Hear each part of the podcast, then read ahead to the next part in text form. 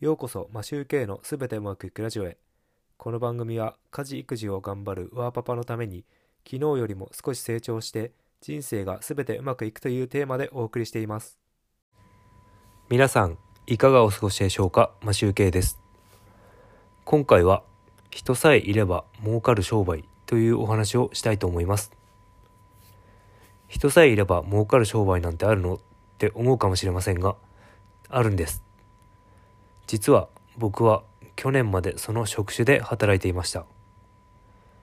人がいれば確実に100%というわけではないのですが結構な確率で運営が成り立ちます。実際に僕がそういった会社を運営したわけではないので情報として不足している部分があるかと思いますが数年の体験から知り得た情報を共有したいと思います。その人さえいれば儲かる成り立つ商売業界というのは IT 業界です。以前お伝えしたかもしれませんが IT 業界は人材不足で2030年には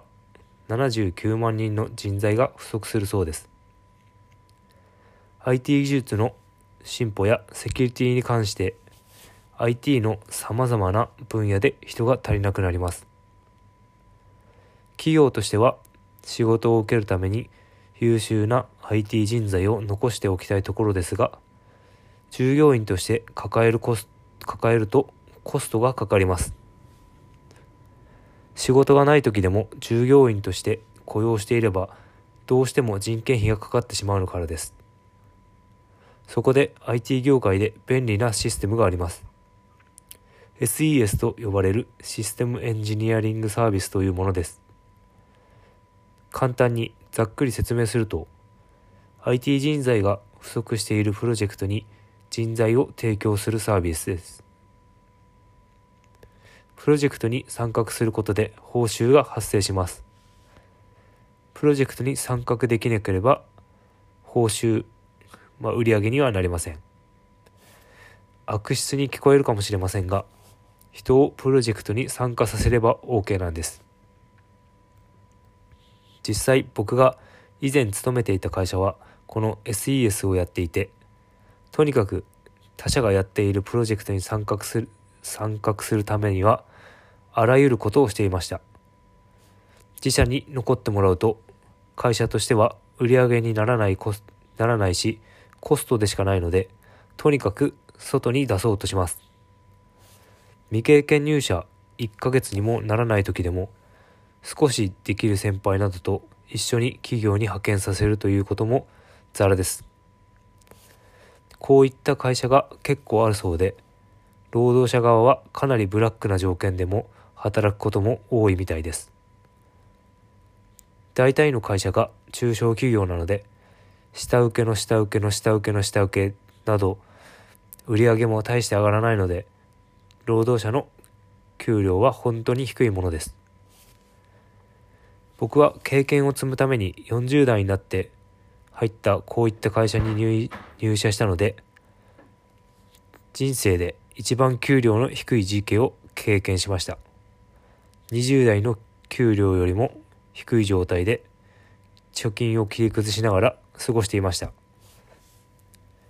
大手企業が中小企業に下請けに出して仕事を発生するというのはいいことに聞こえるかもしれませんが正直正直なところ大手企業のリスクヘッジでしかないと思います。これは事実なのですが僕が働いていたようなところの下請け会社に仕事が降りてくるまでに人材も出さないし取り継ぐだけの SIR という企業がいつの間にか間に入って中間マージンを抜くという状態で状態だったのでこの勤めていた勤務先が勤務先の経営者は本当に経営能力が低いなと思いました。少し分かりにくい説明かもしれませんが IT 業界で自社からプロジェクトをプロジェクトに人を出すということだけで売り上げができるという仕組みができていることを知って驚きましたが IT 企業にブラック企業が多いということは分かった気がします。逆にこういうシステムで成り立っている業界だと転職は容易にできしできてしまうというメリットはあります。しかし雇用される側はブラック企業できついかもしれないということが十分にあり得ると思いますので気をつけて転職しましょう。